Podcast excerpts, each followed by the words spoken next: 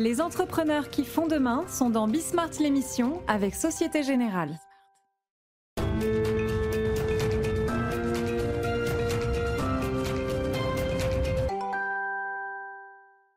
Salut les amis, bienvenue. Euh, on est de retour. On est de retour pour une semaine encore euh, très dense. Alors, de quoi est-ce qu'on va parler euh, aujourd'hui? D'abord, on va recevoir, euh, on va dire, une ambassadrice des ambitions industrielles chinoises euh, en France et en Europe. Mais euh, en même temps, enfin, ça va être une discussion, j'en suis sûr, absolument passionnante. D'abord sur la gestion de l'énergie, puisque ces Chinois veulent faire des, des batteries. Et puis euh, au-delà, sur euh, la technologie, euh, euh, le groupe, en l'occurrence Envision Digital, euh, dont je vous avoue, euh, Madame Ouziel, j'apprends l'existence, que je ne connaissais pas. Il fait quand même, combien euh, il fait euh, dix-sept milliards de... Oui, un, un petit peu moins, mais plutôt douze. Plutôt douze, ouais. Plutôt douze, douze millions, enfin quand même. Ouais. Fait aussi de l'IoT, des objets connectés, enfin tous les... Bon, bref. Donc on va parler de tout ça avec euh, Sylvie Ouziel, que, que vous venez de voir dans, dans un instant. Euh, après quoi, immobilier, euh, Société Générale, Grand Paris. Euh, la Société Générale annonce trois milliards d'euros euh, d'enveloppe d'investissement supplémentaire autour du Grand Paris. Et là, ça permettra aussi de faire une sorte de tour d'horizon euh, entre euh, le résidentiel, le commercial et euh, l'immobilier de bureau. Je crois que les trois secteurs sont euh, challengés en ce moment. Donc, euh, donc on verra ça dans le détail. Et puis, alors, euh, Bertrand Badré, vous le connaissez forcément si euh, vous avez l'habitude De, de regarder ce qu'on fait, de regarder ce que je fais. Il y a un moment qui m'intéresse, Bertrand Badré, euh, ancien directeur général de la Banque mondiale, euh, ancien directeur financier du Crédit agricole de Société Générale. Euh, depuis deux ans, il mène un combat euh, qui s'appelle Mark to Planet pour que l'extra-financier soit enfin mesuré avec la même rigueur que le financier. Et pour lui, c'est un moteur fondamental pour, comme il l'écrit, c'est le titre de son bouquin, vraiment changer le monde. Voilà, on va voir tout ça, c'est parti, c'est Bismart. Sylvie Ouziel donc, euh, est avec nous, ambassadrice, ça vous va euh, Sylvie ? Donc vous êtes présidente internationale hein, de euh, Envision Digital, vous allez nous présenter Envision Digital d'ailleurs, hein, euh, groupe chinois, mais alors euh, visiblement en, en très forte croissance. Ambassadrice, ça vous va euh, aujourd'hui ? On est plus dans le business que dans la diplomatie, et puis on ne se qualifie pas vraiment comme chinois. Mais, mais à part ça, ça alors, va. Mais, mais oui, mais ça justement c'est un propos d'ambassadeur. Est-ce qu'on est obligé ? Non, non, mais alors ça m'intéresse beaucoup. De la nationalité des entreprises, c'est un vaste sujet. Mm. Particulièrement chinoise. Oui. Alors nous, il y a un sujet. On peut pas... le, le patron de Foxconn, vous avez sans doute évidemment vu ça, c'était au printemps dernier, c'est un truc que j'ai déjà cité quinze fois parce que pour moi, c'est la déclaration la plus importante de l'année. Le patron de Foxconn a dit au printemps dernier, maintenant nous sommes sous le règne du G deux. Si vous voulez travailler à l'ouest, il vous faut toutes vos usines, toute votre base installée à l'ouest. Si vous voulez travailler alors à l'est, bon, dans l'environnement chinois, il vous faut toutes vos usines, toutes vos bases installées à l'est. Il n'y a plus de passerelle entre les deux. Oui, oui, les alliances se polarisent. Ouais. On se retrouve à nouveau dans un monde pas multipolaire mais bipolaire. Euh, voilà, c'est, c'est le retour de l'histoire. Enfin, c'est un peu compliqué, quoi. La, la diplomatie, effectivement, euh, s'immisce dans les affaires. Alors maintenant, nous, on est un peu plus compliqué que ça et on essaye encore de conduire une mondialisation heureuse. On est encore optimiste, euh, puisqu'en fait, on a euh, trois plus deux activités qui sont relativement distribuées, qui ne sont pas que chinoises. Donc effectivement, on a été créé euh, il y a treize ans. Par un entrepreneur visionnaire qui est un individu chinois, mais qui a étudié euh, en Angleterre, qui était banquier d'affaires à Londres, qui a fait euh, la London School of Economics, qui vit entre Shanghai et Singapour, et qui effectivement a un passeport chinois. Bon, euh, il a fondé une activité d'éolienne, euh, qui maintenant est leader des ventes en deux mille vingt, qui est... Euh, Euh, qui a très bien réussi. L'éolienne, notamment, mais quoi dans l'éolienne parce qu'il y a plein de... Les éoliennes, en fait, il a conçu, d'ailleurs en Europe, en Europe du Nord, de nouvelles éoliennes qu'il a introduites notamment sur le marché chinois. Et maintenant, on a des éoliennes en Amérique du mais, Sud, alors, en Asie et aussi, euh, et aussi en France. Les éoliennes, ça veut dire vous Absolument. Construisez aussi. Nous concevons, construisons, installons des éoliennes. On vient de démarrer nos premières éoliennes d'ailleurs au nord de Dijon, en Bourgogne, en France. Euh, alors, nos éoliennes, elles ont deux particularités. La première, c'est qu'elles sont intelligentes. Donc, il a vendu avant tout le monde ce concept de smart turbine. Euh, elles sont truffées de capteurs, euh, de d'A I et d'IoT, d'intelligence artificielle et d'objets connectés, pour optimiser la production d'énergie, la maintenance, aussi prédire de manière très précise ce qu'on va injecter dans le réseau. Donc on a une solution de météo géolocalisée, cent mètres par cent mètres, avec un quart d'heure de précision pour prévoir le vent, la pluie, les ensoleillements, ouais. et cetera, ouais. qui permet vraiment de savoir ce qu'on va injecter. C'est très important parce qu'en Chine, il y a des pénalités de réseau très élevées si on ne, n'injecte pas ce qu'on avait signalé qu'on allait injecter, parce que ça crée évidemment euh, des complications au niveau du réseau pour équilibrer demande et euh, supply, demande et fourniture. Et donc, euh, ces atouts finalement d'avoir des, des, des éoliennes connectées, intelligentes et, et fiables sur le plan de leur production, euh, lui ont permis de devenir numéro un des ventes et après de s'exporter au Vietnam, au Mexique, en Argentine, euh, au, voilà, dans plein, plein d'endroits très intéressants. Et donc sur cette base d'éoliennes derrière, vous développez ce qui est d'ailleurs euh, l'adjuvant indispensable, hein, l'activité de batterie. Alors, à ce alors voilà, chronologiquement, en fait, l'activité logicielle, qui elle est basée à ouais. Singapour, et est co-investi par un fonds d'investissement californien qui s'appelle Sequoia Capital, qui est spécialisé dans les nouvelles technologies, comme vous le savez. Très connu. Très connu. Euh, donc, singapourien, basé à Singapour, avec un investisseur américain, et toujours anglais derrière, c'est d'une autre société. En fait, autour de anglais, il a constitué cet écosystème de sociétés autour du développement durable. Euh, et donc, cette deuxième activité, elle utilise la combinaison de l'intelligence artificielle et des objets connectés, les I O T, pour euh, optimiser l'énergie de bout en bout. Donc on veut un peu être l'Android de l'énergie. Donc on a de la production éolienne, solaire, hydraulique, on a du stockage, on a de l'orchestration de tout ça, et on a aussi de l'efficacité de la consommation, efficacité des bâtiments, des infrastructures, des usines, des ports. On a cent quatre-vingts gigawatts d'assets. Ça fait beaucoup de choses quand même ça, euh, Sylvie, parce que je vois passer, je, je, dans ma tête, là, je vois passer euh, les activités de, alors, euh, euh, énormes industriels pour euh, faire, ne serait-ce que les pales des éoliennes. Enfin, elles sont faites en Chine à ce moment-là, et elles alors, sont celles qui vont tourner à Dijon, là. Euh... Évidemment, on sous-traite, on, on est ensemble, ouais, voilà, on conçoit et on ne fabrique pas tout euh, nous-mêmes. Puis ensuite, vous avez et, l'efficacité énergétique de Schneider Electric. Ouais. Ensuite, vous allez donc, on va parler des batteries, qui est l'activité rachetée à Nissan. Ah, voilà, enfin... La troisième activité, c'est les batteries. Et effectivement, alors avec un peu une double vision. La première, euh, donc cette activité est basée au Japon, c'est l'ancienne activité captive de Nissan. La première vision, c'est de dire le véhicule électrique va être un levier essentiel de la transition énergétique. Et là, euh, moi, c'est mon credo personnel et j'en suis absolument convaincue. Ça va basculer euh, par ce levier, les consommateurs ont basculé dans leur tête, la législation notamment européenne sur la taxe carbone pousse vraiment les constructeurs à électrifier leur gamme, et quand on est une entreprise, qu'on souhaite se décarboner, qu'on souhaite envoyer un signal aux collaborateurs, aux clients, le plus facile entre guillemets, c'est quand même de passer à la politique de, de la flotte totalement électrique, et on le voit dans les chiffres, on voit des croissances de cinquante à soixante pour cent, neuf pour cent des ventes de véhicules en France, enfin, c'est énorme, cro... oui, donc, voilà. donc moralité... Non, non, mais vous avez bien précisé, cinquante à soixante pour cent sur des volumes, et puis des volumes exceptionnels qui sont encore inférieurs à dix pour cent du marché quand même. C'est vrai, c'est vrai, neuf pour cent en France, voilà. À ce jour, dans le monde, sur le, le premier semestre, il s'est vendu quand même un million de véhicules électriques au niveau global, ça commence à peser. Il y, y a une histoire, euh, Sylvie, euh, alors, parce que c'est ça qui est intéressant, c'est Vincent Bolloré, le premier qui m'en a parlé il y a dix ans. L'idée de la voiture électrique qui rentre chez elle euh, à dix-neuf heures, qui se branche sur le réseau, il reste de l'électricité dans la batterie, et à ce moment-là, la batterie peut faire la pointe quand on allume le four, et on mmh. sait que c'est la période de tension euh, en février pour tous les réseaux électriques euh, de l'hémisphère occidental, en tout cas, là où c'est l'hiver en février. Euh, ça aussi, c'est mmh. quelque part dans la démarche de... De, de la démarche industrielle que vous avez? Alors ça, ça fait tout à fait le lien avec la deuxième raison pour laquelle on a racheté les batteries de Nissan, qui est euh, que plus le renouvelable prend une part importante de la production d'énergie, moins on peut le contrôler, parce qu'on ne peut pas contrôler le soleil et le vent, donc on a un vrai problème qu'on produit à un moment et on n'a pas forcément besoin à ce moment-là. On produit du solaire dans la journée, on a plutôt besoin de se chauffer, de s'éclairer le soir quand on rentre à la maison et de cuisiner.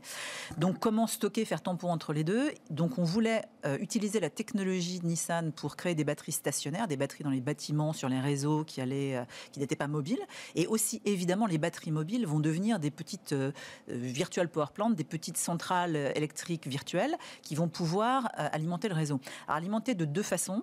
La façon la plus simple qui est déjà possible aujourd'hui euh, systématiquement, c'est en fait se charger au bon moment.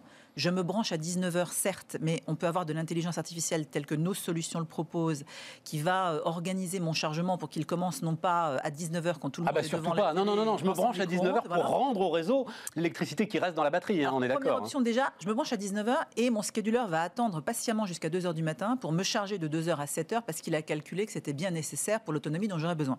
Donc ça, c'est ce que on, nous faisons déjà avec nos solutions. Et puis la deuxième chose qu'on fait aussi, mais qui nécessite un tout petit peu plus d'infrastructure, c'est ce que vous disiez, restituer de l'énergie au réseau, ce qui suppose euh, des chargeurs et des compteurs un c'est peu ça. particuliers. C'est pas demain la veille. Euh, un déploiement massif est plutôt euh, à l'horizon deux mille vingt-cinq. Maintenant, la L I F, qui est la batterie équipée des fameuses batteries qu'on a rachetées à Nissan, est le premier véhicule en fait bidirectionnel. Elle permet le véhicule to grid. Après, ça pose quelques questions. Il faut le faire intelligemment pour ne pas user prématurément la batterie. Donc, il y a des sujets d'amplitude, de variation, de modalité de chargement. Euh, ça doit être fait de manière cadrée. Et c'est aussi ce que font nos solutions. Elles sont à la fois douces ça pour le réseau et douces pour la batterie. Le, le, la batterie. Et on va parler de ça puisque euh, vous avez rendu public euh, une intention d'investissement importante en France. La batterie aujourd'hui, c'est plus de l'intelligence que de la chimie finalement. C'est plus du logiciel Alors, que de l'industrie pure, enfin en tout cas le, le, les domaines de recherche aujourd'hui. Nous on croit beaucoup à la, à la smartification de nos équipements. Hein. On avait commencé déjà il y a treize ans avec les turbines, donc là les batteries elles sont évidemment intelligentes. La chimie est très importante, on a beaucoup travaillé sur les chimies N M C, L F P, on travaille avec le LITEN, avec le C E A, donc la chimie reste essentielle et très très importante, la constitution des modules, des packs, et cetera. Par ailleurs, il y a vraiment un sujet de smartification et nous, on le prend de bout en bout. C'est-à-dire qu'on a à la fois le battery management system, on développe des solutions pour que la batterie soit équilibrée, pour vraiment être le système de contrôle de niveau zéro, le plus sécuritaire, inclus dans la batterie. Et ces types de, de battery management system sont développés en collaboration avec les constructeurs parce que les appels de puissance ont un impact très important sur la nervosité et l'expérience de conduite du conducteur. Donc, il y a le battery management system qui est vraiment de l'informatique embarquée ouais. avec la batterie. Ouais. Les contrôleurs qui font l'interface entre cette batterie et le véhicule, que ce soit un deux roues ou que ce soit une voiture. Et puis après, il y a le contrôle externe, donc tout ce qui est orchestration, qui est très important, c'est comment cette batterie va s'insérer dans un système d'énergie où on est dans un parking avec d'autres voitures électriques qui veulent se charger au même moment, il faut gérer les priorités, avec la consommation du bâtiment, et donc équilibrer tout ça pour éviter soit des blackouts, c'est la rue des dentistes, c'est la blague allemande où tous les dentistes ont une Tesla, ils se branchent au même moment et la rue est dans le noir, bon. Donc éviter ce phénomène un peu déplaisant, un peu déplaisant, ça va nous rappeler notre les dentistes allemands. À l'époque, il y avait mais des panneaux attendez, Sylvie, parce que c'est passionnant et, et le temps tourne très très vite. On est à faire des très gros. Non, non, mais juste, je voulais. La semaine dernière, il s'est passé un truc quand même hein, qui est passé un petit peu inaperçu. La France a dû rallumer ses centrales au charbon. Vous l'avez tous vécu la semaine dernière. Il faisait vingt-six, vingt-huit, trente degrés là où vous étiez. Il se passe que euh, énormément de nos réacteurs nucléaires sont en maintenance. Il se passe que ce colossal anticyclone sur l'Europe a mis l'éolien allemand à l'arrêt et qu'on a pu importer très peu euh, d'Allemagne. Donc voilà, le, le, la dépendance aux renouvelables, là, à un moment, on s'est dit, cette bonne vieille centrale de Cordemais, là, heureusement qu'à un moment, elle a pu à nouveau faire brûler une lignite évidemment épouvantable pour l'environnement. Mmh. Est-ce qu'on ne va pas plus vite que la musique dans cette histoire-là ? Ben l'autre, c'est très systémique. L'autre sujet, un peu du même ordre, voilà, c'est la demande qui s'effondre durant le Covid en Angleterre. Du coup, on arrête les, les demandes, enfin les productions, pardon, qui sont contrôlables. Donc, on arrête tout ce qui est contrôlable. On se retrouve avec uniquement du renouvelable, avec plus de cinquante pour cent de renouvelables. Et là, l'Angleterre appelle au secours et active une interconnexion avec le continent pour éviter une situation de blackout. Donc, on va revivre des situations de panne de courant. Mais oui, mais il ne faut pas. Massif. Voilà, donc évidemment qu'il ne faut pas. Alors après, il y a deux, deux réponses à ça. Non, juste une explication, hein, éviter le blackout, parce que trop d'électrons dans le réseau, euh, c'est le même effet que pas assez d'électrons dans le réseau. Hein. Voilà, il faut que ouais, ça s'équilibre en permanence. Et quand le vent souffle fort sur la mer du Nord, ben, il y en a trop, effectivement. Et les opérateurs de réseau font un travail d'intelligence temps réel impressionnant pour maintenir en permanence cet équilibrage. Il y a différents mécanismes, à différents horizons. Est-ce qu'on ne va pas trop vite, là, en ce moment, dans l'ensemble des projets qu'on peut avoir autour des renouvelables ? Alors, je ne pense pas qu'on va trop vite. Je pense qu'il faut prendre le problème de manière systémique. C'est-à-dire que c'est très bien de, de, d'injecter du renouvelable. Il y a ce sujet du fait qu'il ne soit pas contrôlable. Deuxième difficulté, deuxième complication, le renouvelable, c'est aussi de la génération décentralisée.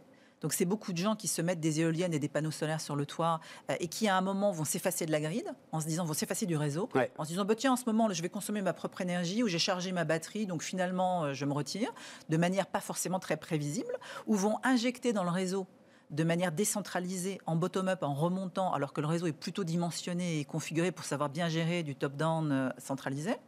Et puis la troisième difficulté, c'est que ces petits véhicules électriques dont on parle, les comportements de chargement ne sont pas extrêmement connus, maîtrisés, historisés, modélisés. Euh, on imagine que les gens se chargent à dix-neuf heures, mais enfin, on va voir comment les habitudes vont se mettre en place, et tout ça euh, reste encore à, à constater sur le terrain. Et donc, du coup, quand on, quand on combine tout ça, le travail que fait le réseau d'équilibrage, il est très compliqué. Donc, ça veut dire que le réseau, il faut l'aider de deux manières. D'une part avec des stockages, avec des batteries, et d'autre part avec surtout de l'orchestration, des demandes contrôlables, pouvoir dire aux véhicules d'arrêter de se charger, pouvoir les scheduler, pouvoir prédire au réseau et lui promettre en agrégeant des véhicules des profils qu'il peut anticiper par rapport auxquels il peut s'organiser. Parce que si on ne fait pas ça, on va finir par construire des énormes autoroutes, des très très gros réseaux obèses. C'est pas bon pour l'environnement non plus, c'est très cher. La moitié de votre facture électrique ou quarante pour cent de votre facture électrique, c'est déjà du réseau. Et en plus, le problème qu'on voit en Californie, c'est que comme l'électricité est trop chère, parce que la part du réseau est trop importante, les gens de plus en plus prosument, c'est-à-dire produisent et consomment pour eux-mêmes. Ce qui veut dire que de moins en moins de gens utilisent le réseau, il y a de moins en moins d'électrons utilisés passant par le réseau, ce qui rend chaque électron plus, plus cher, puisque les coûts fixes du réseau restent les mêmes. Donc on construit une énorme autoroute que personne ne prend sauf aux heures de pointe, et du coup, les péages sont de plus en plus élevés, puisque personne ne bon, la prend. Et donc, lui, personne ne la prend. Il nous reste cinq minutes, et il faut quand même qu'on parle de vos usines, là. Donc, le, le projet, il est sérieux. Donc, l'idée, c'est monter, alors combien? Parce que j'ai tout vu, deux, trois, quatre, cinq usines, enfin... Non. Mais, mais quoi, un milliard d'investissements industriels alors, euh, en France, c'est ça? Pour recadrer les choses, quand on a racheté cette activité, on a trouvé trois usines, euh, donc euh, au Japon, en Angleterre, aux États-Unis, et on avait euh, comme plan à l'époque un plan de développement commercial, donc de développer cette activité pour d'autres constructeurs automobiles et aussi pour le fameux stockage stationnaire dont nous venons de parler, euh, ce qui supposait d'avoir des nouvelles capacités de production. Donc le plan originel, c'était de faire croître la capacité de production en Angleterre et d'ouvrir une usine en Chine, une méga-factory, une gigafactory, gigafactory. Comme on dit, voilà. Donc on a ouvert la gigafactory en Chine, elle est en train de démarrer, là elle fait vingt gigawatts, elle fait sept à dix fois la taille des usines historiques. Donc, et elle fournit le stationnaire, bon, notamment chinois, pour coupler aux éoliennes, la France, pour régler là, le problème France, dont là, on parle. Xavier Bertrand, qui et puis là, défenseur voilà. de l'investissement industriel chinois, moi je veux voir ça avant de mourir quand même. En Europe, on s'est dit, l'Angleterre n'est pas forcément le meilleur choix euh, pour des questions de Brexit, mais pas seulement, pour des questions aussi de coûts logistiques, de frais d'approche. Euh, et la France, finalement, pour desservir les usines françaises et espagnoles, est un très bon euh, point de chute, si je puis dire. Euh, il y a des compétences, il y a effectivement une, un approvisionnement électrique dont on parlait, qui reste très stable et très compétitif grâce à l'Angleterre. On a les infrastructures et on reste quand même au centre de l'Europe, quoi. Et quand on regarde la cartographie pour le moment des implantations d'usines de batteries, elles sont plutôt à l'est, et donc les usines françaises et espagnoles devront être desservis. Donc nous, on est effectivement euh, intéressés par un projet d'investissement en France pour accompagner, on l'espère, nos succès commerciaux. Comment ça se fait dans, dans ces cas-là? C'est-à-dire, euh, est-ce que vous avez... Est-ce que, c'est ça, moi, la question que je me pose. Est-ce que euh, vous avez là l'ensemble des collectivités locales qui sont en train... Vous vous souvenez, quand euh, Jeff Bezos avait dit on va faire un deuxième siège d'Amazon, ça avait été une espèce de concours de dingue aux États-Unis. Est-ce qu'on est dans cette frénésie-là? Ou est-ce qu'au contraire, tout le monde se vous regarde en se bouchant un peu le nez et en disant « Ouh là là, c'est des Chinois, euh, mon Dieu, non, on a reçu, euh, on a reçu un bon accueil. » On a vraiment reçu un bon accueil. Euh, comme vous le savez, Business France a préparé des sites clés en main et des sites qui sont effectivement euh, désireux euh, d'attirer des investisseurs ouais. industriels.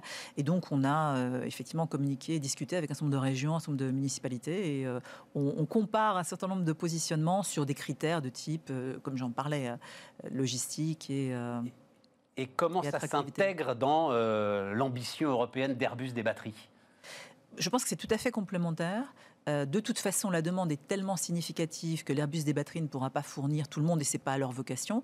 Par ailleurs, on les constructeurs... Avoir, alors justement, parce que comme vous maîtrisez parfaitement les chiffres, on peut avoir une idée d'ordre de grandeur, de, de, de ce que vous imaginez en termes de demande euh, et de ce que pourront produire euh, les Européens. Ouais, enfin, quand vous regardez au niveau européen, l'Airbus des batteries, il a vocation à fournir de mémoire à peu près vingt pour cent de la demande. Euh, ouais, et... Et finalement, enfin, et en plus de cette histoire de capacité, on pourrait imaginer une montée en puissance, on pourrait imaginer tout ce qu'on veut. La, les constructeurs ont toujours du, du, du dual sourcing, ont toujours deux fournisseurs sur des approvisionnements aussi essentiels, euh, parce que ben, on ne peut pas s'en remettre à un seul fournisseur pour des questions euh, de, de résilience de l'activité et aussi pour des questions bêtement commerciales. Enfin, il faut pouvoir négocier entre plusieurs fournisseurs. Et par ailleurs, on pense qu'il y a de la place pour plusieurs technologies. Euh, donc il y a actuellement des discussions sur le solid state, les batteries solides, par rapport à d'autres voies de recherche technologique. Donc c'est aussi bien d'avoir euh, plusieurs, euh, plusieurs concurrents pour alimenter des voies de recherche différentes. On est dans le temps long là quand même, non euh, Sylvie Ouziel? C'est-à-dire avant qu'il y ait... Les, les, bah, il y a les grandes déclarations d'Elon Musk. Lui d'ailleurs, il fait sa Gigafactory près de Berlin. Euh, c'est exact. Elon Musk, voilà. ça, ça, ça il a fait un choix différent. Voilà, il fait un choix différent. Mais il y a des grandes déclarations qui en gros... Comment est-ce que... Euh, Il y a beaucoup de confusion. Vous y mettez d'ailleurs vous-même beaucoup de clarté, je vous en remercie. Mais il y a beaucoup de confusion dans ce débat où on dit demain tout électrique, demain des batteries partout. Et on se rend compte que tout ça est quand même très très long et qu'il y a encore énormément de recherche industrielle à faire, énormément de, de, de, de travail. Bah, comme vous le disiez, il y a le sujet du renouvellement du parc. C'est-à-dire quand on compare le parc et le nombre de véhicules vendus chaque année, il y a une montée en puissance qui est de neuf pour cent par rapport aux nouveaux véhicules vendus. Donc on va quand même encore avoir des véhicules à combustion sur la route pendant quelques temps.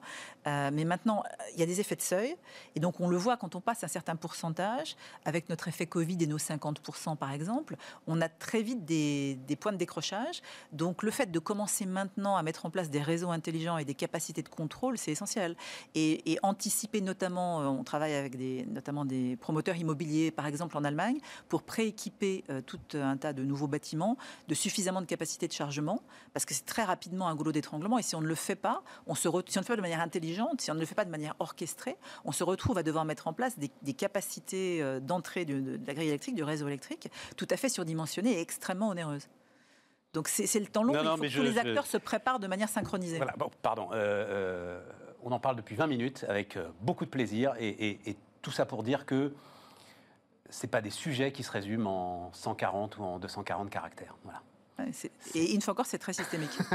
oui, bon, L'exemple oui, que je préfère, voilà. c'est celui des on data. On a des déclarations à l'emporte-pièce sur l'énergie, sur les énergies renouvelables, sur la gestion de l'énergie en quarante secondes ou en deux cent quarante signes.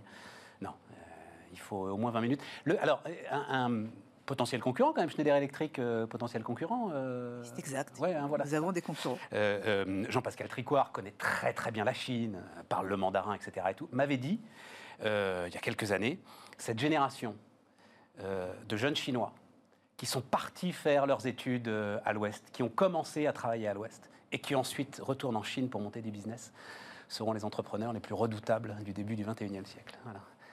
Ils s'étaient peut-être pas gourés. Hein. En tout cas, euh, le Quoi nôtre est extrêmement passionné et visionnaire, anglais. Sylvie Ouziel était donc avec nous, première invitée de Bismart. Merci beaucoup, Sylvie. Merci à vous. On repart, et on repart avec euh, Eric Groven, qui est directeur immobilier de la Société Générale. Alors, non pas directeur de l'immobilier de la Société Générale. Où il y a peut-être une question qui se pose, d'ailleurs. Tiens, Eric, si je commence avec ça, genre la question hmm, que j'aime. Mais il y a, donc c'est célèbre, il y a deux grandes tours à la Générale, euh, à la Défense. C'est quand même, c'est, quand, de, dans, les, dans les organes de presse, on dit la Banque de la Défense. Quand ils ont dit trois fois la Banque rouge et noire, ils disent la Banque de la Défense. Et il restera les deux tours euh, occupés par la Société Générale dans, je sais pas, cinq ans, à votre avis? Alors, il n'y a pas deux tours, mais il y en a quatre. Parce que les deux premières ont été complétées par une troisième de la même hauteur. Et puis, il y a une salle des marchés sur le côté. Mais les deux grandes... Et donc, oui, il y a deux cent dix mille mètres carrés à la Défense. Je crois que la Société Générale est le plus grand euh, propriétaire utilisateur sur le marché de la Défense. Et nous réfléchissons à l'obsolescence de ces tours qui vont avoir trente ans dans quelques années et qu'il faudra restructurer massivement. Et, et il y aura cinquante mille mètres carrés de moins, euh, à votre avis? Alors, dans, dans l'évolution générale euh, que, du travail, on va peut-être commencer par là, tiens. Alors, c'est la question que tout le monde se pose, parce que quand on regarde les choses de façon précise, on voit deux phénomènes différents. Le télétravail, qui va supprimer un certain nombre de postes nécessaires, ça c'est clair, donc... En termes immobiliers, ça s'appelle la demande placée. La demande placée, c'est le nombre de mètres carrés dont on a besoin pour travailler. Et puis, d'autre part, il y a la crise sanitaire qui stérilise un certain nombre de postes. Aujourd'hui, on était à cinquante pour cent de télétravail. Au pic de la crise sanitaire, on est redescendu à quinze pour cent. Donc déjà... On voit que les métriques bougent. Et puis, vous parlez de quoi là? Vous parlez de pour le télétravail. Pour le télé... Oui, pour mais le de l'ensemble des entreprises que vous regardez. On... À, glo... Grosso modo, pour l'ensemble des entreprises que l'on regarde en France, C'est on ça. est redescendu à quinze pour cent. Alors, à la Société Générale autour de la Défense, pour parler de cela, nous avons des immeubles de grande hauteur et les immeubles de grande hauteur exercent un certain nombre de contraintes, notamment d'accès, d'ascenseurs, et cetera, qui nécessitent que cinquante pour cent seulement des postes de travail pendant la période de la crise sanitaire, soit disponible. Donc, vous voyez, d'un côté, le télétravail libère des postes, mais de l'autre côté, la crise sanitaire stérilise des postes. Bien malin est ah. celui qui pourra dire à la fin combien il faudra de mètres carrés pour loger les salariés de la Société Générale à la Défense. Oui, mais là, euh, le directeur immobilier, celui qui, on va en parler, euh, met trois milliards euh, d'euros sur la table pour financer le Grand Paris, il doit forcément, aujourd'hui, ça veut dire, vous geler toute décision qui serait liée à l'immobilier de bureau, ou déjà vous commencez à orienter vos investissements dans un sens ou dans l'autre? Alors, gouverner, c'est prévoir, donc nous réfléchissons. Et donc, merci pour cette phrase de sagesse. Non, mais c'est ce que nous faisons. Euh, aujourd'hui, nous sommes propriétaires d'un magnifique ensemble immobilier que nous devons transformer. Euh, savoir combien, après la crise sanitaire et le télétravail, il faudra de mètres carrés, c'est une étude en cours, euh, parce qu'elle est très structurante pour l'entreprise, donc je ne suis pas en mesure aujourd'hui de le savoir, et pour une raison très simple. C'est qu'on parle du confinement qui a beaucoup marqué les esprits, mais la crise sanitaire, elle n'est pas finie. Et donc, dans sa deuxième phase, nous examinons les conséquences du second choc. Oui, mais vous êtes dans le temps long. Vous, la crise, ok, elle n'est pas finie maintenant, mais enfin, dans un an, on n'en parle plus. Je ne sais pas. Ah, je l'espère. Oui. Non, je l'espère, mais je, je n'en sais rien. Oui, c'est ça. Et nos collaborateurs... Pour vous, l'inconnu est total. La, bah alors, l'inconnu est total, et puis surtout, nos collaborateurs... expriment une sensibilité particulière à cela. D'abord, ils ont été projetés sans s'y attendre dans un télétravail massif, et les conditions d'entrée et de sortie nous ont tous déstabilisés, moi le premier, Et puis, par ailleurs, euh, dans la crise sanitaire, ils deviennent extrêmement sourcilleux sur les conditions, et c'est bien normal, dans lesquelles on les accueille. Et donc, nous, on est entre ces deux plots, et c'est pas pour répondre de façon non, non, normande, mais... c'est que c'est vachement compliqué de mais savoir, à la fin, ce qui restera. Alors, la, moi, j'aime les réponses. La préoccupation sanitaire, pour vous, ça va rester un acquis ? Euh, oui. Euh, l'immobilier de bureau ne pourra oui. pas passer à côté de... Non, euh, ouais. non parce que si ce virus finit par être jugulé par un vaccin ou un traitement, on a bien compris qu'il en viendrait d'autres. Celui-là sous une autre forme, un autre sous une autre forme, un jour ou l'autre. Donc nous devons nous y préparer. Nous travaillons sur un concept que j'aime beaucoup parce que je le trouve porteur de sens. Moi, je travaille sur la résilience urbaine. Pas simplement la résilience des bureaux, mais comment construire une ville qui résiste au choc, et notamment au choc sanitaire. Prenez un exemple. Regardez l'état d'impréparation dans lequel les villes se sont trouvées quand il a fallu équiper les voies de, de, de, de coronapistes pour les vélos, ouais. pour les trottinettes. Ouais. On a vu une les floraison de choses. Ouais. Re- regardez le désordre, finalement, que ça a apporté. Le bilan assez contrasté que ces pistes ont eu. On ne va pas polémiquer. Et donc, on voit bien qu'on n'était pas prêt. Rendre la ville résiliente, ça veut dire la préparer à la prochaine crise. Et ça, ça ne s'improvise pas. C'est un métier de banquier, hein. Un métier de banquier. C'est un métier de Alors, banquier. Non, parce oui, que le risque dans ces cas-là, Eric, c'est en ça que je pense à la banque. Le risque dans ces cas-là, c'est de préparer la ville à la crise d'hier. Absolument. Et alors, euh, c'est d'autant plus difficile que nous ne savons pas en quoi consistera la crise de demain. Voilà. Et vous, je vais être euh, très transparent avec vous. Lorsqu'on travaille dans la banque, on se demande quel scénario catastrophe nous attend, parce qu'il se tombe toujours quelque chose. Franchement, on avait plein d'idées, mais pas celle-là. Et il y a une autre phrase, puisque vous aimez les jolies phrases, il y, a, il y en a une qui dit « toujours l'imprévisible arrive ». C'est exactement ce qui s'est passé. Donc, moi, je suis le banquier et le promoteur immobilier qui essaie de préparer la ville à une crise que je ne connais pas, c'est-à-dire la prochaine. Et pour être bien clair, Eric, l'imprévisible, parce que plein de messages là-dessus, l'imprévisible, c'est pas la pandémie. Non. L'imprévisible, c'est la fermeture administrative de l'économie. Mais bien sûr. Et, voilà. Et c'est ça à quoi on n'était pas préparé. Parce que mine de rien, les cinquante-cinq jours de confinement complet que nous avons connus du seize mars au onze mai, si je ne dis pas de bêtises, ont, été, ont renversé la table. C'est une partie de notre vie dont nous avons été privés pour de bonnes raisons, mais qui nous ont obligés de réfléchir nos relations avec notre travail, nos transports, nos loisirs, notre famille. C'est un bouleversement complet. Et l'ombre portée de ce bouleversement mettra de nombreuses années avant de se dissiper. C'est pas une parenthèse qu'on va refermer. Non, je ne crois pas. Je ne crois pas. En, en tout cas, aucune pour... manière. Écoutez, pour des gens de ma génération, c'est une parenthèse qui ne se refermera pas. Pour nos enfants, j'ai la chance d'en avoir quatre jeunes, eh ben, pour eux, ce sera peut-être un mauvais souvenir et puis ils passeront à autre chose. Ils démarrent leur vie dans des conditions qui ne sont pas sympas. Il faut quand même bien le reconnaître. Hein. Mais bon, ils oublieront. Nous, on n'oubliera pas parce qu'au fond, au moment où ça nous arrive, ça va rester longtemps. Et donc, on s'en souviendra. C'est quand la dernière génération qui a commencé sa vie dans des conditions sympas euh, c'est la... Ah, je sympa, je ne sais ah, pas. Ouais. La nôtre, elle a eu le sida. Oui, eh ben, mais voilà, la précédente, je pense... Non, si, je crois, que, je crois que pour répondre sérieusement, parce que même en matière d'immobilier, ça a de l'importance, je pense que la génération des trente glorieuses, je crois que la reconstruction de la France après-guerre était plus heureuse. En tout il cas, fallait naître en cinquante-cinq, quoi. Voilà, voilà. J'ai l'impression. Ah oui, dans oui, le baby-boom, avec les trente glorieuses. Et puis après, le premier choc encore. pétrolier a détruit ce qui avait été construit, en tout cas, en, a sérieusement euh, handicapé ce qui avait été construit. Et puis après, ça a été compliqué. Bon, euh, trois milliards d'euros pour le Grand Paris, euh, Eric.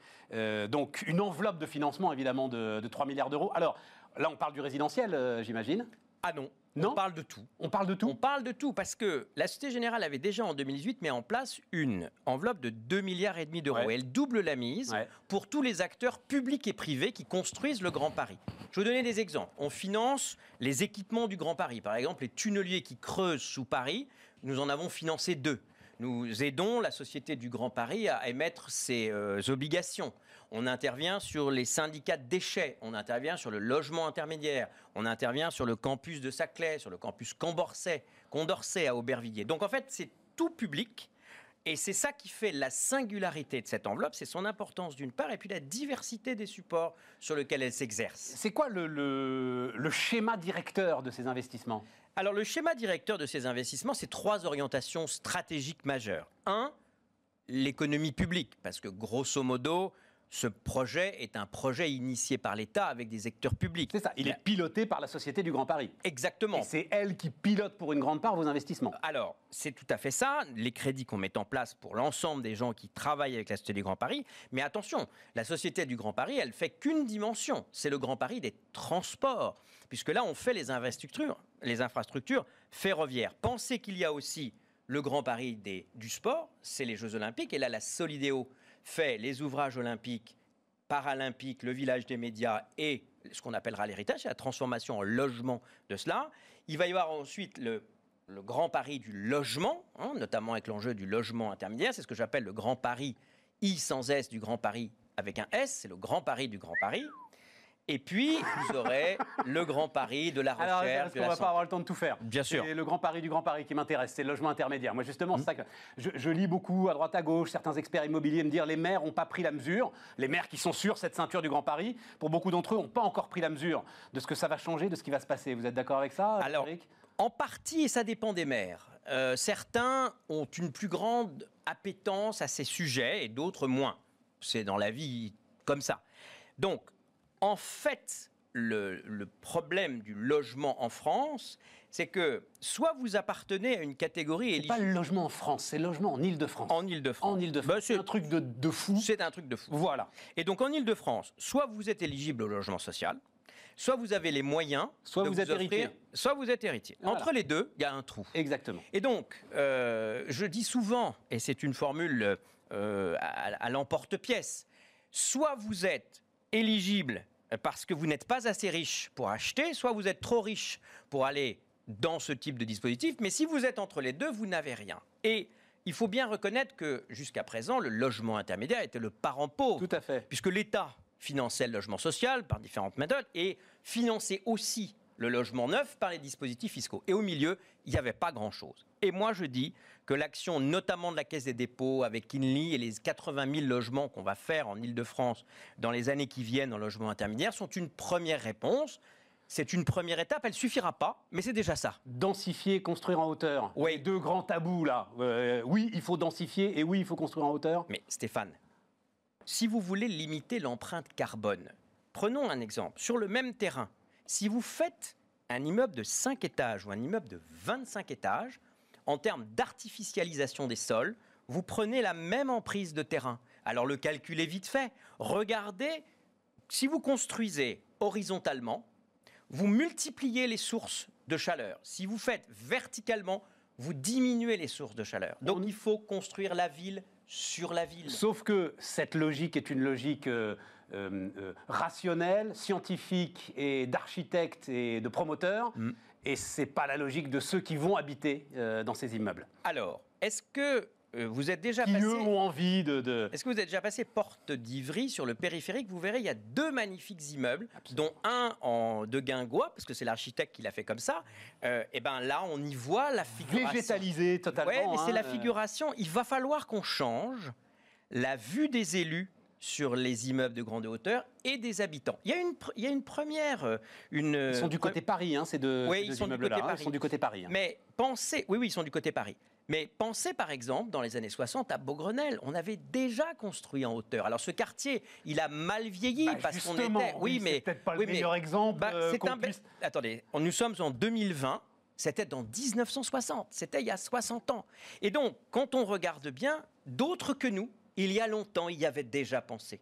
Donc il faut remettre au goût du jour cette idée de construire la ville sur la ville et permettre à plus de gens, dans plus de densité, d'être plus économes en énergie et en carbone. Mais ça veut dire qu'il faut...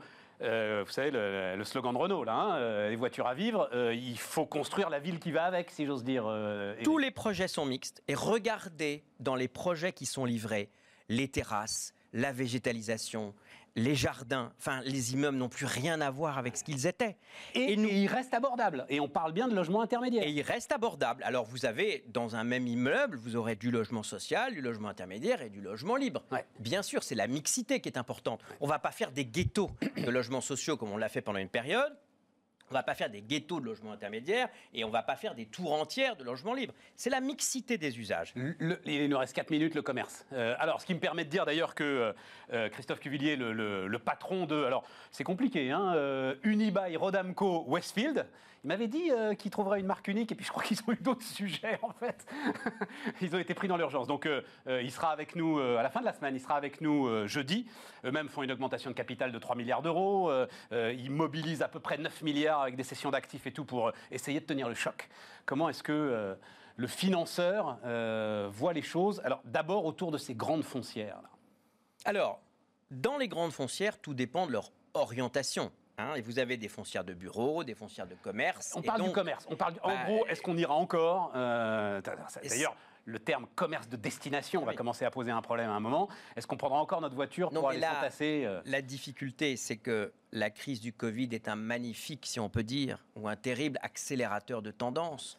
Parce que le retail bashing, la modification du comportement des consommateurs était déjà engagée. La seule chose, c'est qu'à partir du moment où on vous dit non seulement tu n'as plus envie d'y aller, mais en plus tu n'as plus le droit d'y aller, alors là, du coup, on n'est pas prêt d'y retourner. Pardon, c'est sans doute un peu le langage de la rue, mais... C'est brutal. Non, c'est pas brutal, c'est la vérité. Et donc, c'est toute une industrie qui doit se, euh, se reconstruire, renouveler.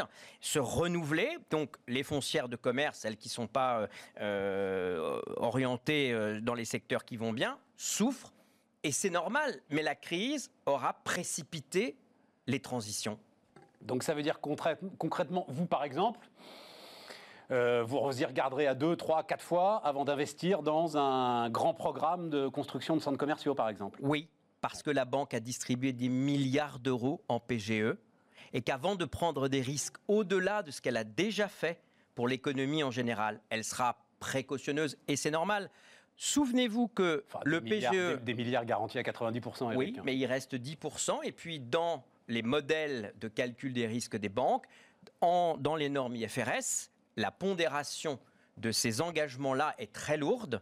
Et donc, les banques ont quand même distribué beaucoup de crédits. Alors, on verra comment la garantie de l'État se matérialise le jour où on enverra les premiers dossiers en garantie. Parce qu'on peut toujours avoir des surprises. Attendez, Eric, ça m'intéresse, je ne savais pas ça. C'est, c'est, c'est ça qu'on appelle le coût du risque ? Bah oui. Voilà. Hum. Et donc, même si quatre-vingt-dix pour cent du prêt est garanti, il... Oui. pèse dans vos livres comme vous si vous en portiez cent pour cent. Parce que vous constituez des provisions sur des encours sains.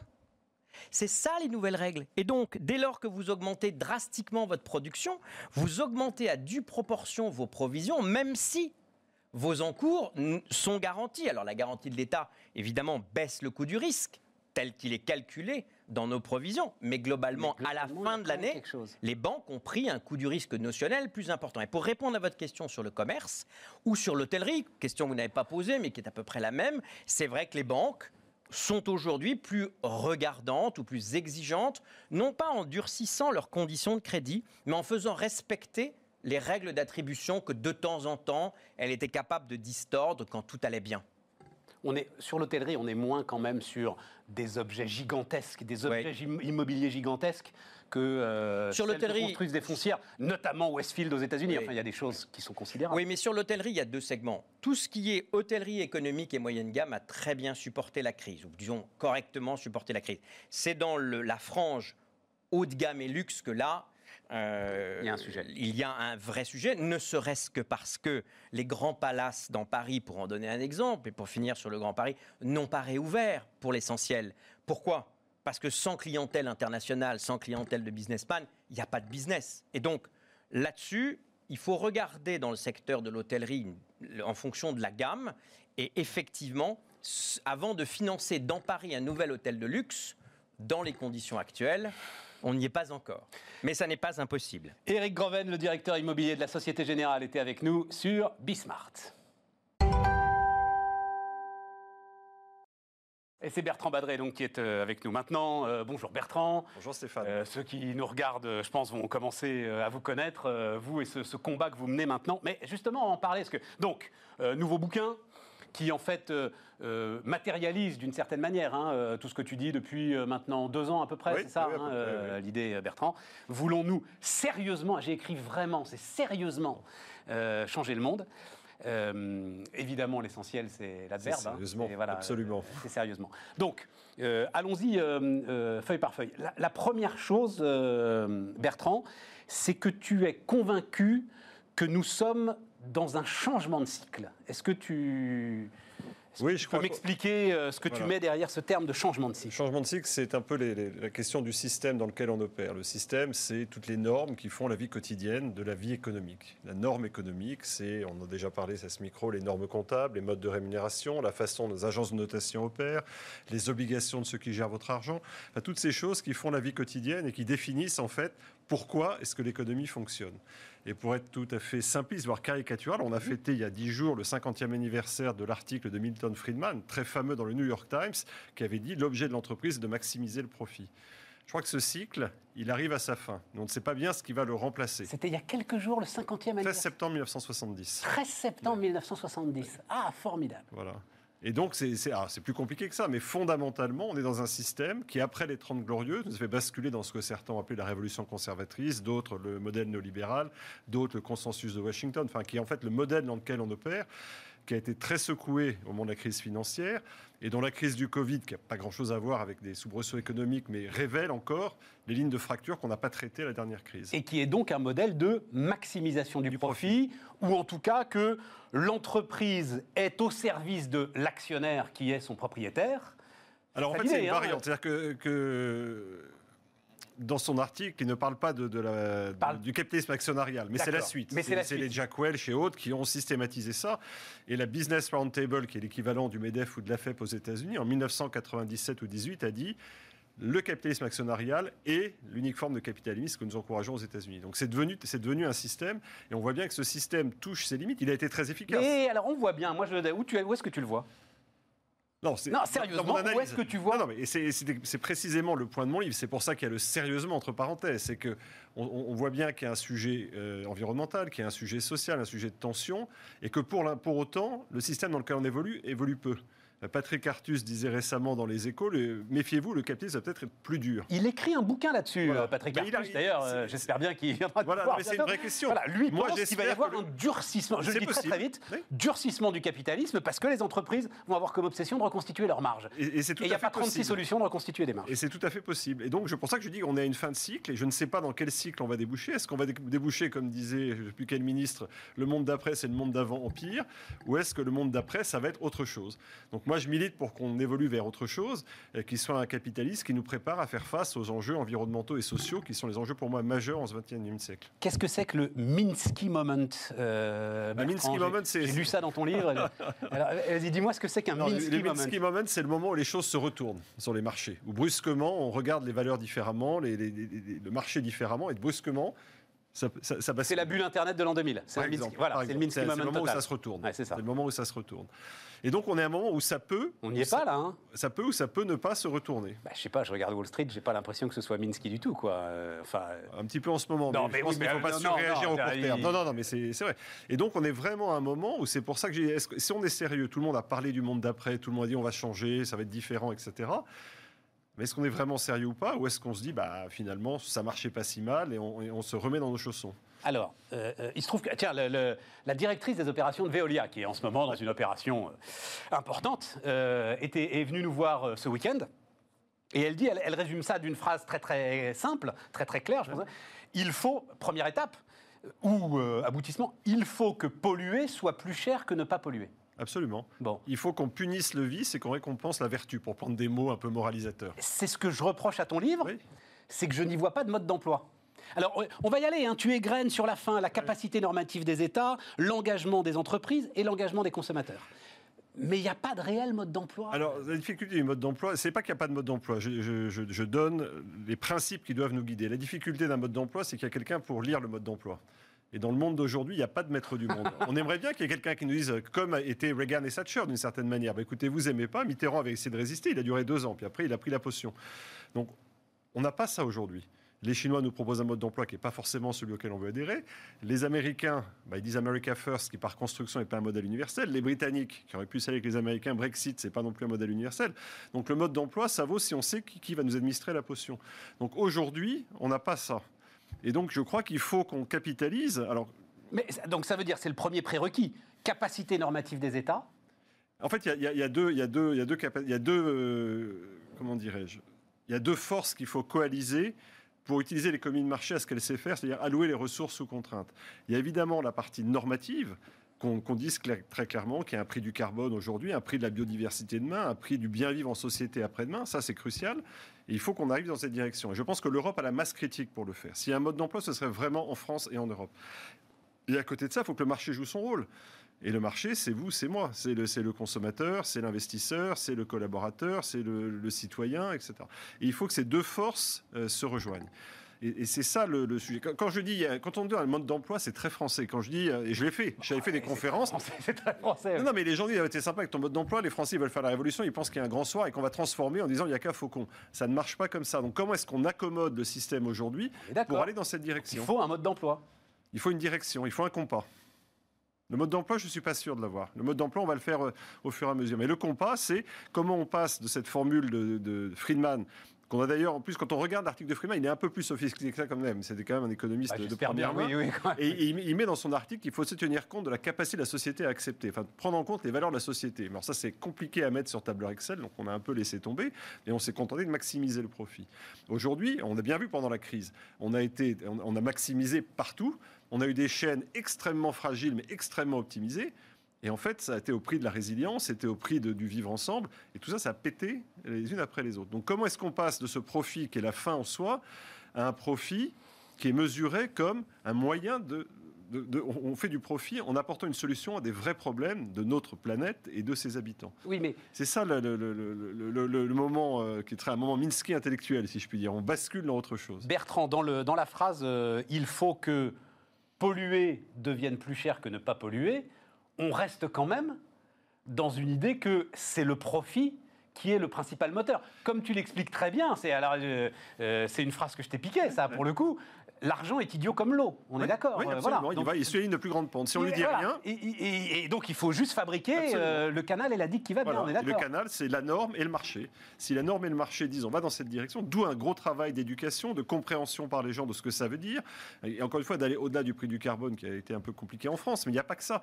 Donc, comment on va dans cette direction et, et comment on rend le, le, le profit, non pas blâmable, parce que le risque, si on va trop vite dans une direction, c'est qu'après tout, c'est le profit qui est mauvais. Parce que je ne crois pas. Je pense qu'un business qui ne fait pas de profit, il n'a pas sa place dans l'économie. Simplement, il faut que le profit s'inscrive dans la durée. Ce n'est pas « take the money and run ». C'est je justifie mon profit année après année parce que enfin, je rends un service. « Take the money and run in the good direction ». Voilà, ça c'est... c'est le sous-titre qu'on oublie. on, va, hein, on, va, euh, on va dire ça comme ça. Mais oui, euh, je suis greed is good. L'avidité est le premier des moteurs de l'humanité. Oui. L'important, c'est d'essayer de la diriger. Euh, Absolument. C'est ça. Mais... Regarde, parce que tu dis le prix du carbone. Est-ce que c'est pas... Euh, enfin, beaucoup d'experts euh, disent c'est la seule mesure qui, à un moment, fera changer euh, les comportements. Mais il faut que ce soit un prix mondial du carbone. Tu es d'accord avec ça, Bertrand ? Oui, c'est vrai. Et en même temps, ça, une fois qu'on a dit ça, on voit bien qu'on ne le fera pas.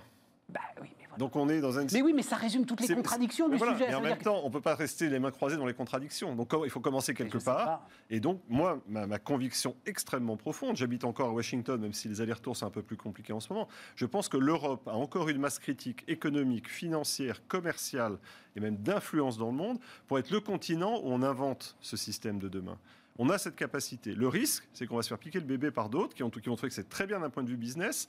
Je n'ai pas envie, si je vais être extrêmement provocateur, je ne veux pas que ce soit les Américains qui soient juges du bien et du mal demain, alors qu'on a la capacité, nous, en Europe, de le faire aujourd'hui. Mais si c'est on l'a tes... déjà fait sur les normes comptables, on ne va pas recommencer. Oui, mais, mais what, si c'est sur tes critères, peu importe.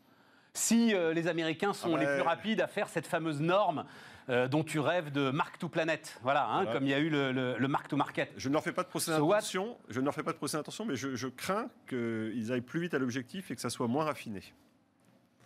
Mais est-ce qu'ils en ont envie bah, puisque bien tu sûr, dis, que ouais, c'est un business. Est-ce qu'ils en... Oui, mais est-ce qu'ils en ont envie, eux, justement, de changer le monde, les Américains ?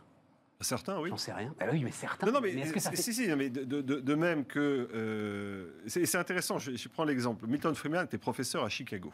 Et ouais, les Chicago Boys, années ouais. soixante-dix, on a vu quand même, c'était très typé.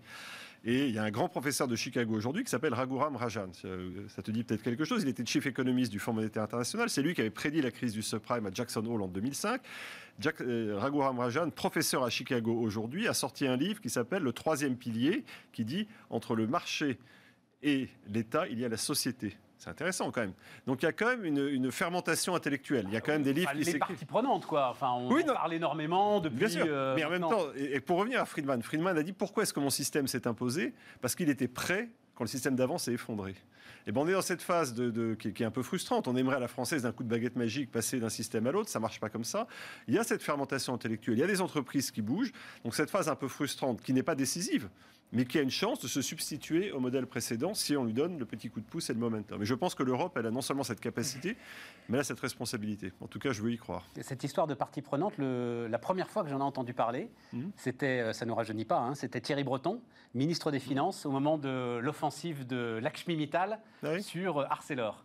Et je ne sais pas si tu te souviens de ce discours à l'Assemblée. Si, bien sûr, sur la grammaire des affaires. La grammaire des affaires, voilà. Ah. Hein. Donc, c'était il y a plus de dix ans quand même. Hein, mais quand, quand vous regardez des grandes entreprises américaines comme Mars ou Johnson and Johnson, qui ont été créées juste après la guerre, euh, elles avaient, dans leur, dans leur statut aujourd'hui encore, les stakeholders, les parties prenantes. Mmh. Donc, ce n'est pas quelque chose qui sort de, du, du néant. Chapeau. Exactement, du néant. Simplement, il faut lui redonner sa place. Et... et, et encore une fois, je pense que si nous n'y arrivons pas, on portera, vous et moi, une très grosse responsabilité. Mais non, alors ça... Si. Non. Ah si, bien sûr que si. Mais non, on porte... Mais enfin, comment mais si, comment mais... veux-tu nous faire porter une responsabilité non, non, mais je qui dire, dépasse de le dire, notre capacité d'action ? De le dire, ben, on a tous une capacité d'action. Ça, s'il y a vraiment quelque chose dont je suis convaincu, c'est qu'effectivement... on a plus autour de ce micro de capacité d'action que la plupart des gens, on a tous une responsabilité particulière pour nous entrer dans la bonne direction.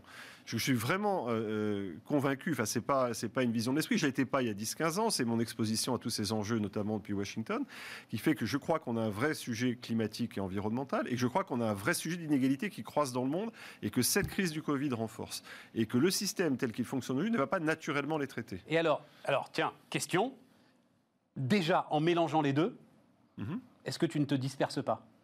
Si tu mélanges, moi par exemple, oui. tu me dis euh, lutter contre le réchauffement climatique, évidemment j'ai compris, oui. lutter contre les inégalités, là je te dirais c'est plus compliqué. Si tu mélanges les deux, à mon avis, tu te disperses. Bah, le problème, c'est qu'on a pris tellement de temps à s'occuper des sujets qu'on va être obligé de les traiter ensemble. Les, les inégalités, quand on regarde, je crois qu'on avait déjà parlé ici, les taux zéro. Les taux zéro, c'est un facteur d'inégalité absolument fondamental. C'est parti. Quand vous avez déjà... disons un milliard, ça, ça prend une toute petite partie de vos auditeurs. Vas-y. Vous avez déjà un premier milliard, vous pouvez emprunter un deuxième à zéro. Avec ce deuxième, vous pouvez investir dans les classes d'actifs qui vous rapportent le plus. Donc vous êtes déjà dans l'atmosphère. Et donc les, votre patrimoine va croître mécaniquement. Quand vous sortez de l'enseignement, vous allez rentrer dans un système qui va être dur, parce qu'effectivement, avec la récession, le chômage va être plus fort, les rémunérations vont être plus étales. Non, mais les taux négatifs sont censés aider à lutter contre la récession, et on, on jusqu'à prête... preuve du contraire, au contraire, ça marche. On ne prête qu'aux riches. Je parle d'inégalités pour l'instant. Mais non, non, non, je, non, non, je dis... Je, je... Un effondrement des coûts d'emprunt de l'immobilier, par exemple, qui te sont très, très utiles, si tu veux ben, commencer dans la vie. Pour l'instant, ils ne sont pas bien évolués, ils ne sont pas bien... Ils sont enfin, pas en train de s'effondrer, euh... les, les prix immobiliers. Non, mais des, des, des, des, bien, des, des, des, des emprunts, des emprunts. Oui, mais les, encore une fois, pour emprunter, il faut déjà avoir un peu. C'est, c'est pas non plus, c'est, c'est, ça prend beaucoup, beaucoup de temps. Celui qui sort avec euh, peut-être des dettes liées à sa scolarité sur les épaules, qui a une capacité d'épargne plus faible et qui lui rapporte zéro ou zéro virgule cinq pour cent, le livret A ou l'assurance vie, sa capacité à rentrer dans le monde des actifs est beaucoup plus difficile. Selon que vous héritez ou pas, selon que vous avez ou pas, les taux zéro sont un facteur d'accroissement des inégalités massif pour les, pour les Alors là, euh, Bertrand, euh, il va falloir que j'y réfléchisse parce que oui, euh, je pensais pas. Radicalement le contraire. Bon. Euh, c'est-à-dire que c'est l'euthanasie du rentier, euh, les taux négatifs. Pour le coup, celui non. qui a beaucoup... Non mais ok, celui qui euh, va spiler sur les marchés. D'ailleurs, on n'a qu'à voir bah, ce qui se passe. Il y a, il y a sur du spil sur les marchés, mais pas c'est forcément. Ultra risqué. Non. Donc oui, tu es sur une toute... Vous faites du private equity. Mais oui, non mais bah là encore, c'est sur une toute petite frange de la population, ça, mais massivement celui qui démarre, celui qui veut lancer aujourd'hui une entreprise, il peut avoir de l'argent. D'abord, l'argent est massivement disponible si son projet est solide, et puis il peut ah, emprunter, mais si. mais oui, mais il peut emprunter à des taux que on ne reverra peut-être jamais. Enfin là, pour le coup, je... Euh, bon. Rendez-vous dans six mois. Euh... même jour, même heure, même non, porte. Euh... Et dur, ça m'a coupé la chic. Je... je ne savais plus. Bon, mais alors concrètement, euh, Blue Like an Orange, c'est-à-dire ton fonds d'investissement oui. à toi. Oui. Il nous reste trois minutes là. Oui. Voilà. C'est, c'est quoi les gestes concrets que fait Bertrand Badré pour essayer d'orienter ? Pour moi, c'est de, c'est de jouer le jeu du capitalisme tel qu'il existe aujourd'hui, pour montrer qu'on peut, vis-à-vis des règles telles qu'elles existent, commencer à faire quelque chose et contribuer à ce que les règles évoluent dans la durée.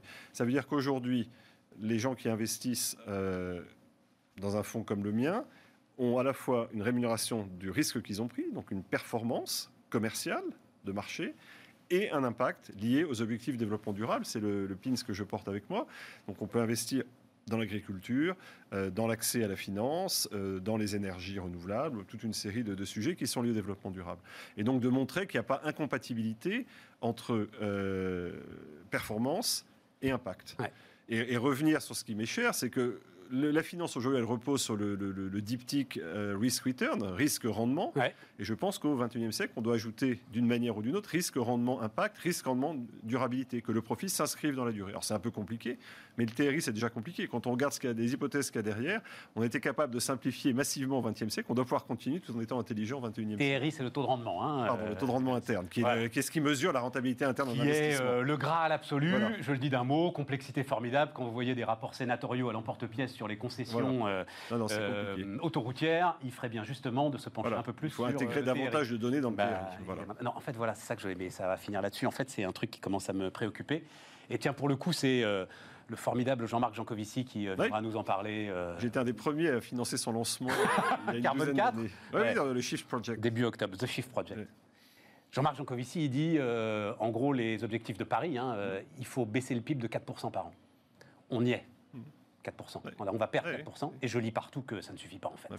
Que les émissions n'ont pas vraiment baissé. Donc, en fait, Bertrand, moi, mon sujet, la question que je vais lui ouais. poser, c'est est-ce que de toute façon, il n'est pas trop tard ? Est-ce qu'on n'est pas en train de faire, justement, un combat perdu d'avance ? Et est-ce que ce n'est pas plutôt tout mobiliser pour essayer de s'adapter à ce qui va se passer dans cinquante ans ? Plutôt que d'essayer d'inverser une courbe que de toute façon on ne rattrapera pas. C'est, c'est une question qui est très dure à poser en ces termes, mais qui est pas, qu'il faut poser. Et, et je pense qu'en fait on a fait euh, parce que c'était plus simple. Alors c'est les débats des spécialistes du climat entre la mitigation et l'adaptation, l'atténuation, l'adaptation. On a tous dit on va faire l'atténuation et donc essayer de faire dévier la courbe. Ouais. On voit bien qu'on a du mal. Ça s'accélère et tant mieux, mais on n'y est pas pour l'instant. On voit bien qu'on n'y est pas et genre, de ce point de vue-là, Jean-Marc a raison. Euh, et on a très peu en fait investi sur l'adaptation. Ouais. Qui peuvent être euh, construire des digues sur les côtes, qui peuvent être... Exactement, euh, commencer des, à s'occuper des populations... Trouver qui des, des systèmes d'air conditionné qui soient moins consommateurs euh, de gaz carbonique, et cetera, et cetera. Exactement, exactement. Et ça, c'est vrai que c'est la partie pauvre, parce qu'on a cru, euh, tel Prométhée, qu'on allait tra- inverser la courbe, et je pense qu'il est urgent de rééquilibrer les efforts, oui. Bertrand Badré, donc, enfin en tout cas, euh, lisez tout ça, euh, c'est parce que c'est quand même un professionnel de la finance qui parle de, de, de l'ensemble de ces sujets. Euh, Voilà, avec euh, toute l'efficacité, parce que c'est ça ton sujet, hein, les milliers de milliards du monde, euh, il suffit de bien les orienter. Et il suffit de... Sont... Et voilà, il suffit de... Exactement. Et à ce moment-là, ce sont eux qui changent le monde. Les amis, euh, c'était Bismarck, et nous, on se retrouve demain. Les entrepreneurs qui font demain sont dans Bismarck l'émission avec Société Générale.